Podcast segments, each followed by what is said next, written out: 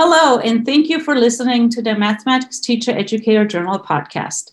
The Mathematics Teacher Educator Journal is co sponsored by the Association of Mathematics Teacher Educators and the National Council of Teachers of Mathematics.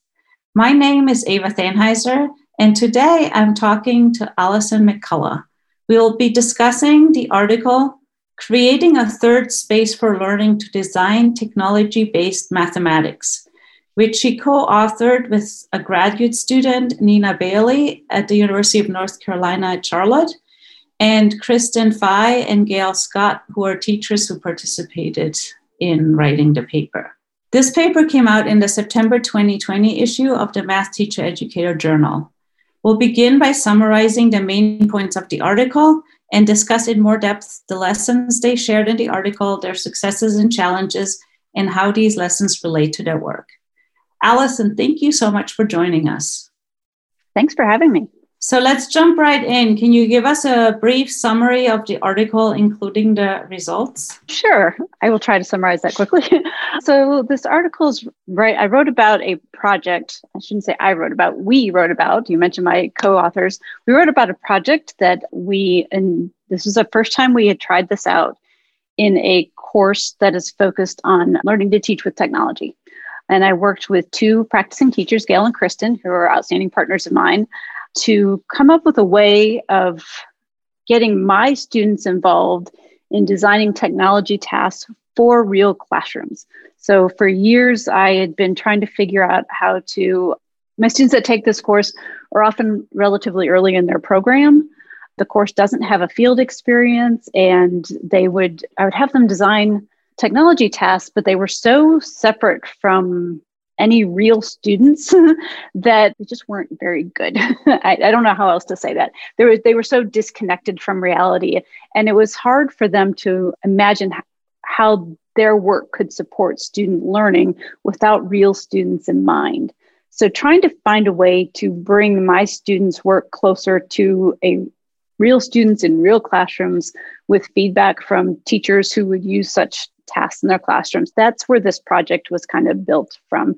We talk about the partnership that we created, and we ad- adopted the theory of a third space, trying to really think hard about how we can bring the pa- practitioner and academic knowledge together in ways where everything is put on even ground and really support our students learning about the language of both spaces, the discourses of both spaces, and how they work together to support student learning and the things that they're designing for students essentially what we had them do i went worked with the teachers to the teachers identified mathematical idea that they thought that technology would be really helpful for teaching this idea but they just hadn't had time to design a task themselves nor had they found one.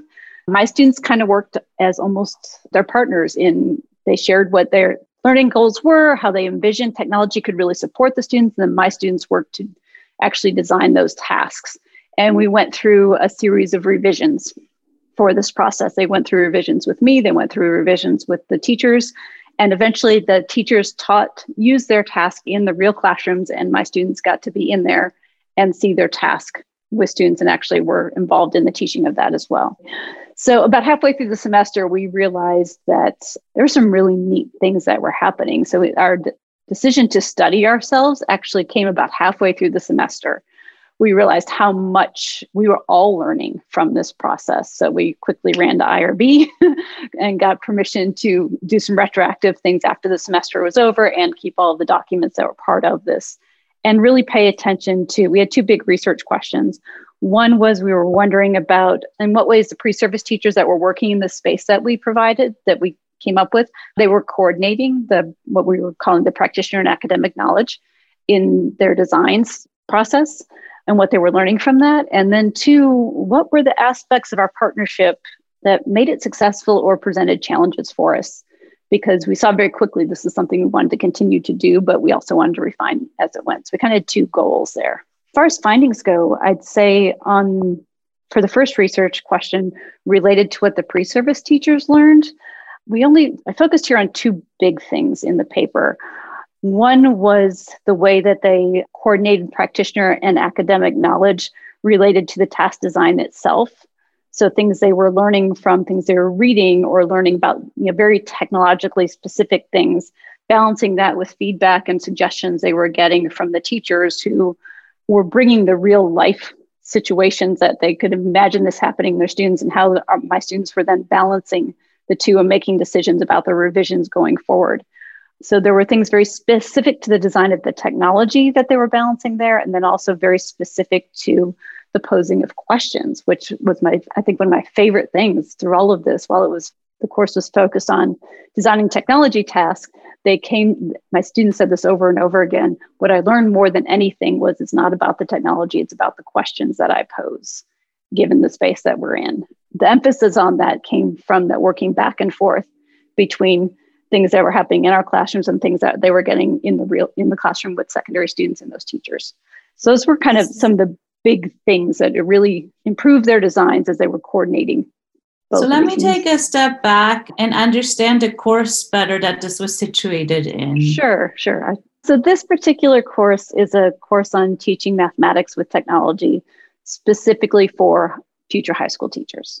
Most of the students in the course were sophomores, so second year undergraduate students. There were one or two that might have been during their in their third year juniors. Actually, that semester there were only. I, I apologize. This was we've done this four times since then, so it gets muddled in my head. This was actually written the very first semester we did it, and that year I had two students, and only two students, which was a great year to try this out. They were both sophomores. So I'm asking because I'm thinking about the results and who those are going to be useful for. Mm-hmm. This is not necessarily for people who just teach courses like this, but for anybody who incorporates technology in any course. Is that correct? I, yes, I would definitely agree with that. And it doesn't have to be about technology. I think the type of partnership that the way we were trying to work together in this partnership for us, it was in the context of this course, but I think it would work for mm-hmm. any course where you were trying to have an informal field experience. If, if you didn't have that opportunity to have students out in real classrooms, but working closely with teacher partners in this way would be very valuable. So that kind of leads us nicely into the next question because there's a lot in this paper, right? And you could read it from the technology angle or from the collaboration angle or probably a bunch of other angles. Let's pick one. What was the important problem of practice that you were trying to solve or that you're addressing in this article? For me, the important problem of practice was that informal how do I find a way for pre service teachers to work within a, a informal field experiences. When those opportunities aren't there for a formal f- field experience what other options do we have?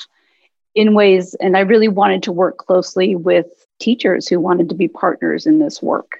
So i think the biggest thing is that that for me i think the biggest takeaway from this paper for others that'd be some that would be interested is more about that partnership. How do we design that partnership? Kind of what makes it work well? Um, so the problem you stated at the beginning was that when you had originally worked with students in this technology task design, that it was difficult for them to envision good tasks because they didn't have any feedback from how that would work in the classroom. Is that correct? Um, I not not necessarily the good envisioning a, a task, a lesson. I think it could be almost any part of the pedagogical skills we might be teaching in a methods class where there is value in seeing in an authentic setting. So For connecting the was, university classroom to the K-12 setting yes, is the idea. Yes. Okay, so the idea of ha- making something authentic with this notion of it's not just something I'm doing for my class to pass, but it's something I could actually use. Yes, exactly. Okay. So I think we can wrap our heads around this, and most of us who teach at university in a not field placement setting have struggled with this idea. Mm-hmm. Okay, so what did you do, and how could other people do this? Thank you for pulling that back together. So the, I think the starting point with this particular partnership, and these are Kristen and Gail are incredible partners I still work with today, and we've expanded Um, other teachers in their school. My class was getting larger. Other teachers wanted to work with some of my students. So we there are more of us working together now. But it started with actually meeting with the principal of that school and just introducing my, I was new to the city at the time. I'm new to the institution, went and introduced myself. Here are the things I do and expertise I have. And is there anything that I can do to help you? you know, just kind of it, getting to know each other sort of situations. These particular schools were very close to our campus. When he and I met, it was knowing that he is looking to, he wants to get to know future teachers sooner because he wanted to make good hires. And I was wanting to meet teachers and principals and so forth because I was new to the area. So we just had an informal lunch about the things that we were both excited about and goals we have. From there, he introduced me to some of his favorite math teachers. And we just sat and talked about ideas that we had together of ways we might be able to help each other. That's how we started this. It was more of a research practice partnership. When I, some of the work I do in other spaces is more of a, you know, I knew in the back of my mind that was one of the problems I was hoping to figure out, but it started as a conversation of what do all of us need support in what we're doing and just developing that relationship before anything else that we did. So I think one of the things that's often difficult to imagine for people at university is how would I find schools that would want to work with me? Mm-hmm. And I have done a lot of work with family math nights, and my experience is that you can actually call any school principal and they will meet with you. Yeah. And um, if you want to work with them and it does not cost the school anything, so far my experience has been really positive, right? I mean, the budget is a different issue, but if you're setting up a collaboration that is mutually beneficial, I would just encourage people who have been thinking about it to just send out an email to a principal at a school and do what you did and say, hey, I want to introduce myself. I do this would you have some time to meet? And my guess is most of the time, maybe not during COVID right now, but most of the time you would get some callbacks. Yeah, yeah. And I, I think a key point that you make there is the mutually beneficial part. One of the findings that came out of our study, we were looking at why did we feel like this turned out to be successful. Um, you mentioned my co-author uh, Nina Bailey earlier. She was instrumental to this part of the study because we were studying our partnership.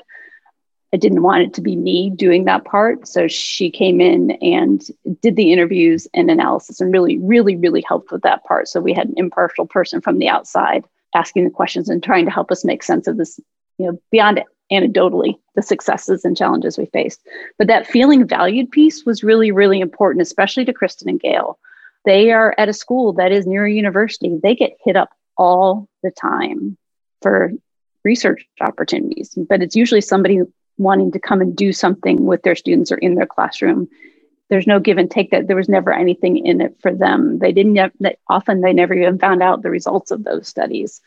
For them they talk about how they felt valued that they had something to offer that they were also going to really benefit from this themselves and they felt like they were they were being helpful to future teachers as well. So they felt like they're it wasn't just their space that they were offering offering up, but their expertise as well.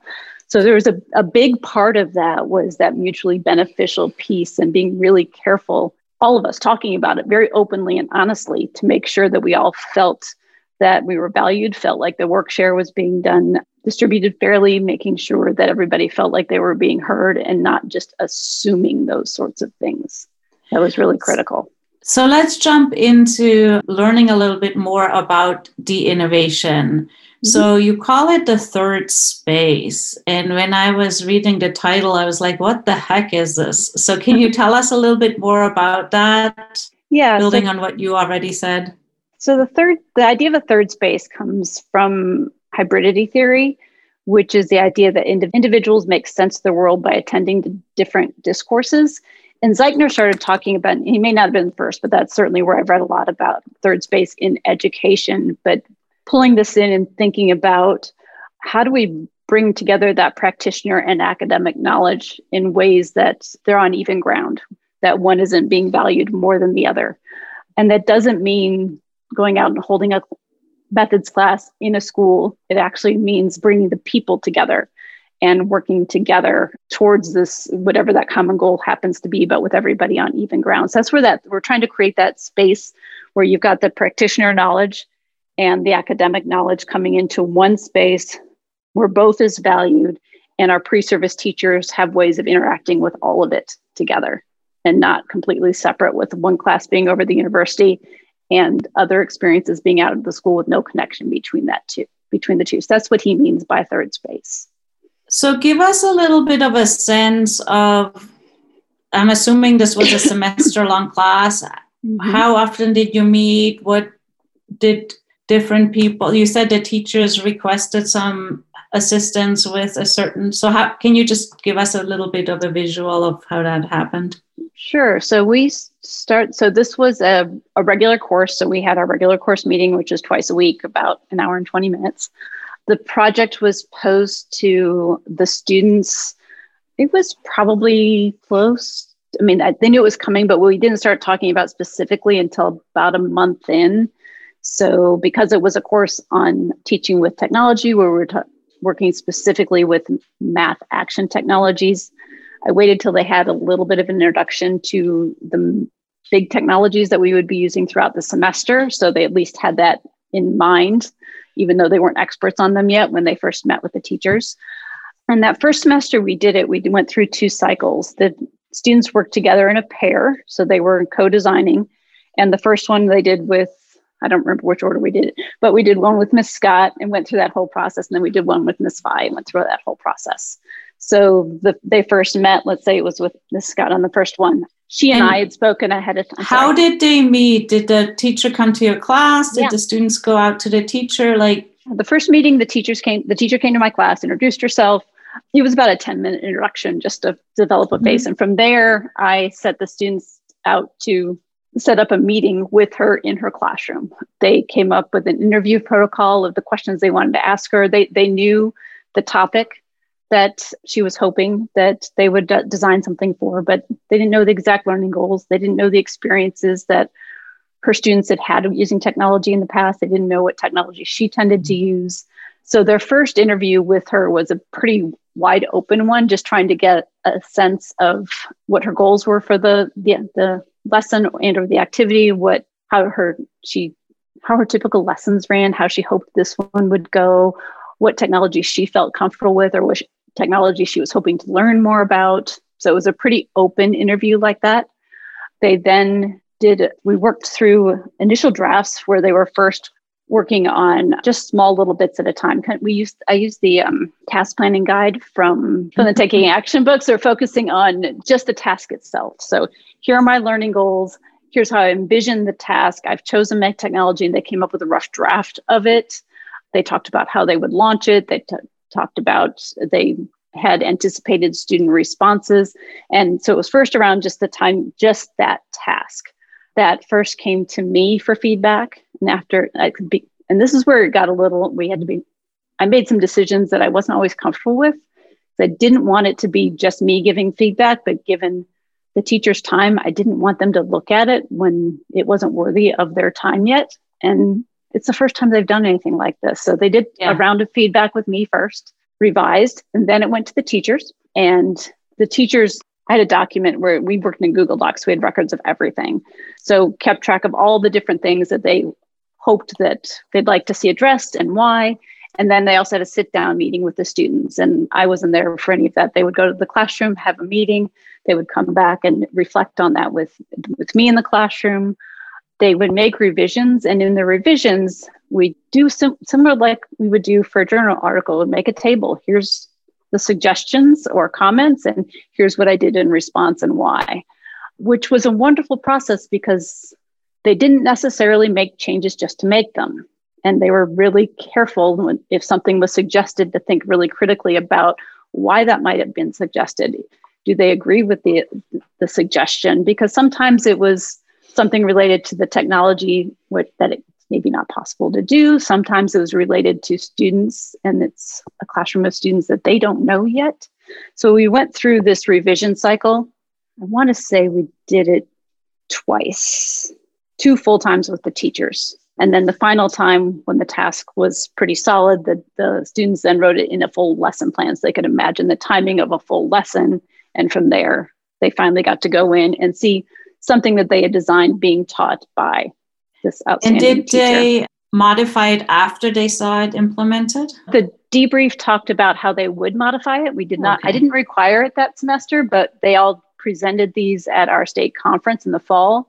So Nice. they did with the teachers, they did do all of the revisions before presenting it at the state So conference. if I'm calculating while you were talking, this would require the work of the teacher required is to come in, whether that's Zoom or in person, and introduce themselves to the class. And then two or three meetings with the students to give them feedback. Mhm. But the teachers requested the task, so they would be bought in because it's something they would want, right? So it's Yeah. not just some random thing. Yep, yep. So let me ask you a practical question because I've done family math nights and I've almost like fallen over from feedback. So, what is the largest group you've had and done this with? The largest group is 15 students. And you Um, did initial rounds of feedback for all of them before it I- went to the teacher? Yes, but if I, they were working in teams. So that Okay. semester, I had them work in teams of three, which I will not do again. But yeah, I did. They are working in teams. It's still it's a lot of time on everybody. Yeah, Because I w- I'm thinking if if you had a class of like 30, which is more typical some places, hmm then maybe this would just have to be revised a little bit where what i ended up doing in my work was give having them give peer feedback before i was giving feedback or anyway yeah, I've tried that too. and then also you would probably need that many teachers right because each teacher Mhm. can only work with one pair of students is my guess Ideally, Kristen and Gail have both taken on two pairs in the past by request. They they asked to take on two pairs, one for each class they were teaching in two different classes, but typically one pair of students So- per teacher. As the students are creating these activities are you collecting them somewhere for the teachers to have access to Yeah, we have a shared Google folder with every teacher's folder within the overarching one. So, yeah, lots of very sh- carefully shared Google folders and documents in between.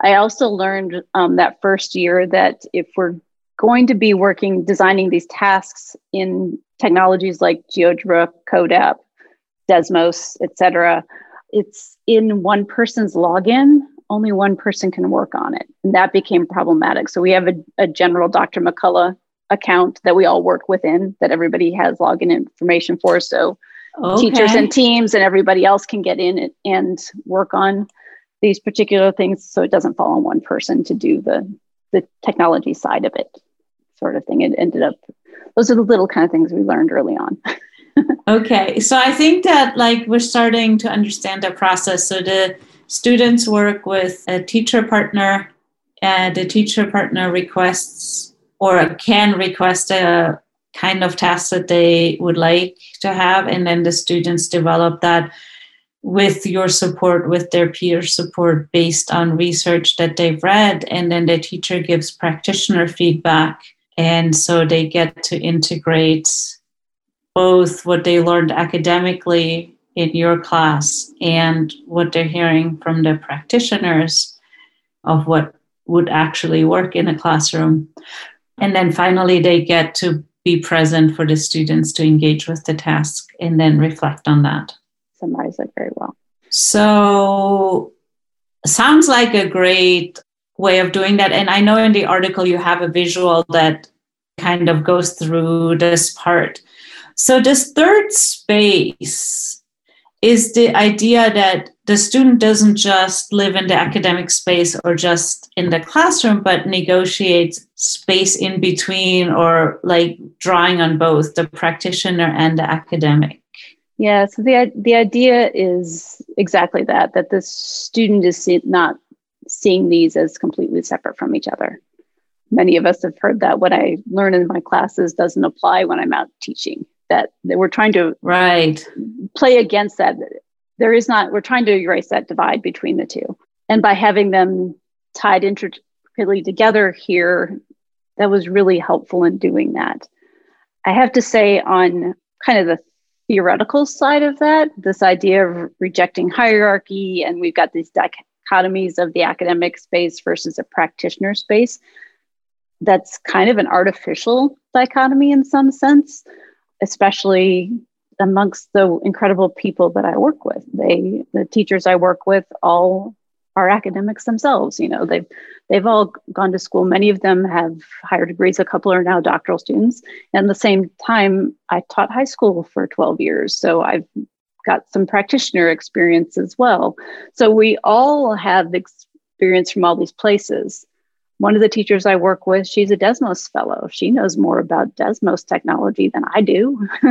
so, this idea of these separate knowledge bases belonging to particular people was something that we also wanted to break down those barriers, quite honestly, for our students. So, while we're saying we've got that practitioner space and the academic space that we're wanting to get rid of that dichotomy between, it's also helping them understand that the people in all of these spaces have a lot of that same knowledge base. They're just using it in different places at different times, but they all share that.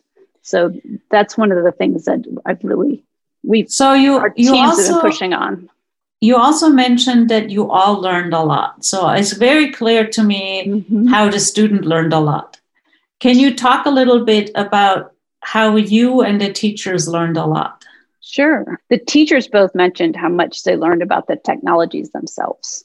So, one particular teacher, Gail, hadn't been using technology much in the last year or so. They are in a one to one school. She uses their LMS a lot. She had been using some of the simpler quizzing systems and so forth. Played, they did Kahoots and they did shared Google Docs, but she had kind of gotten away from some of the math action technologies. And she's like mentioned how much one, this is reminding her why she used to love to use them, but also how far the technologies have come. So she needs to go back and revisit them.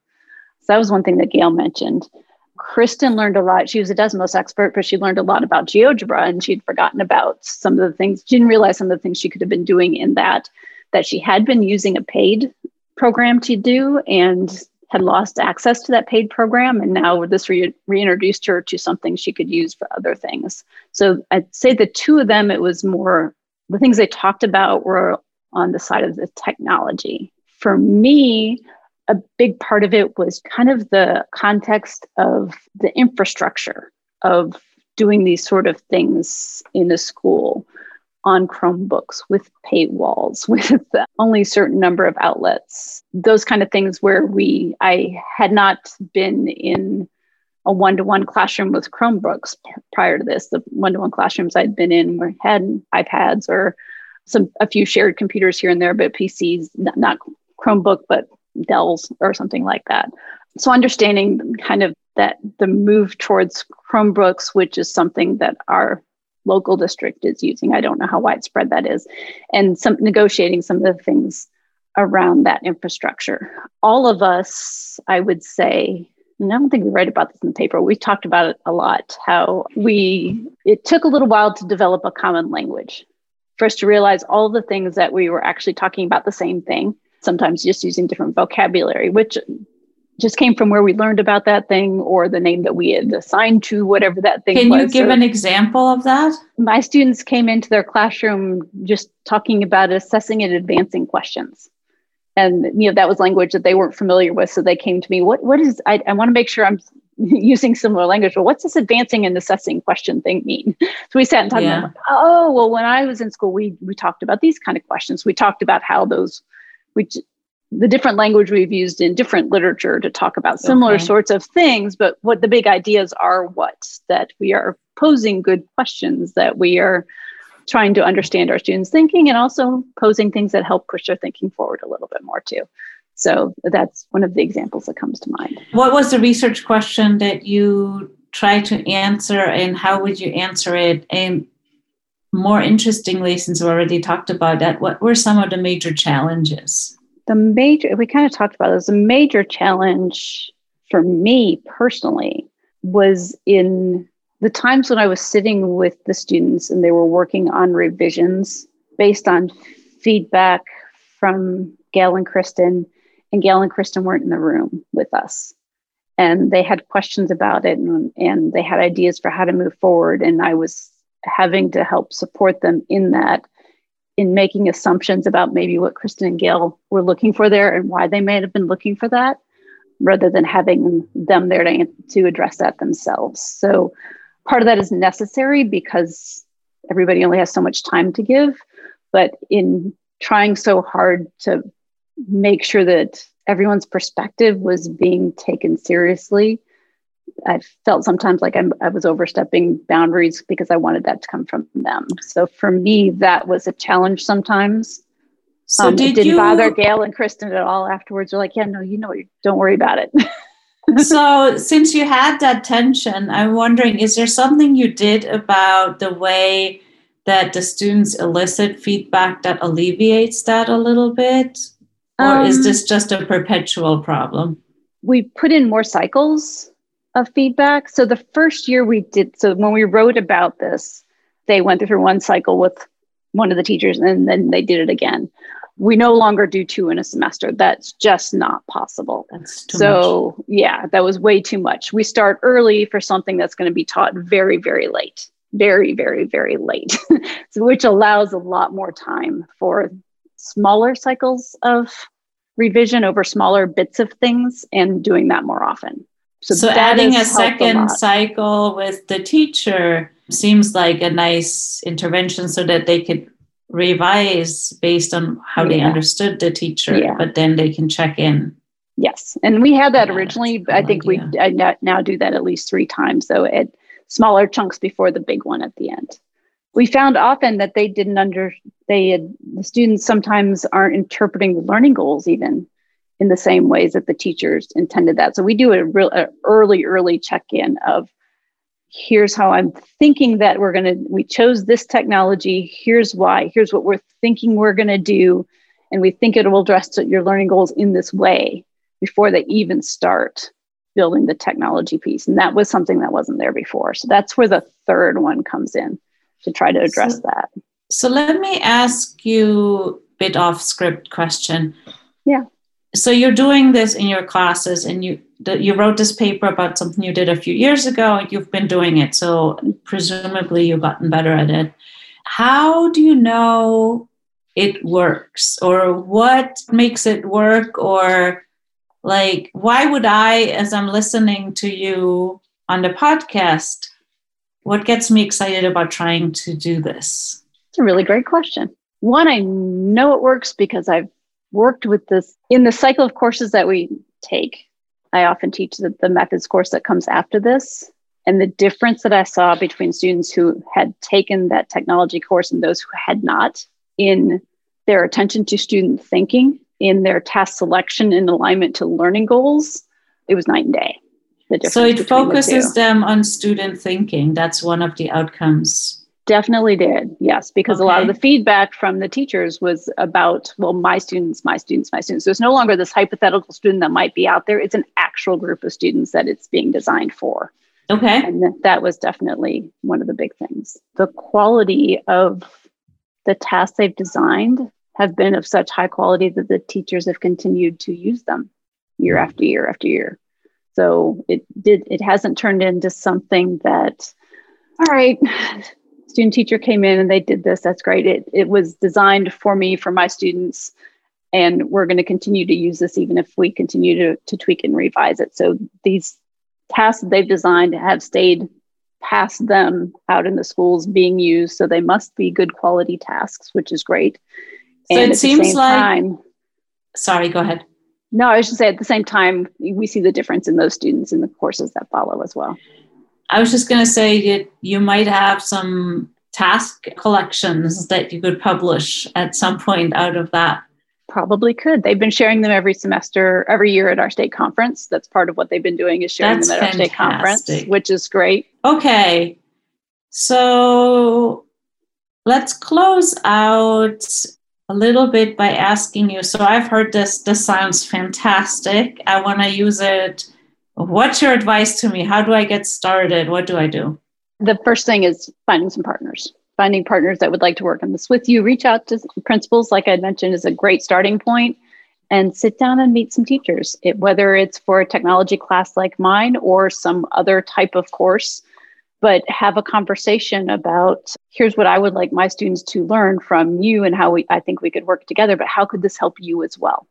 And I think that that piece of it is really, really important so that it becomes something that's mutually beneficial that everybody is really wants to put the time into because they see the benefit for themselves, for the K-12 students, for the pre-service teachers, for every for everybody involved. All right. Well, thank you so much for joining me today. Thanks for having me. And for further information on this topic, you can find the article on the Math Teacher Educator website. This has been your host, Eva Thanheiser. Thank you for listening and goodbye.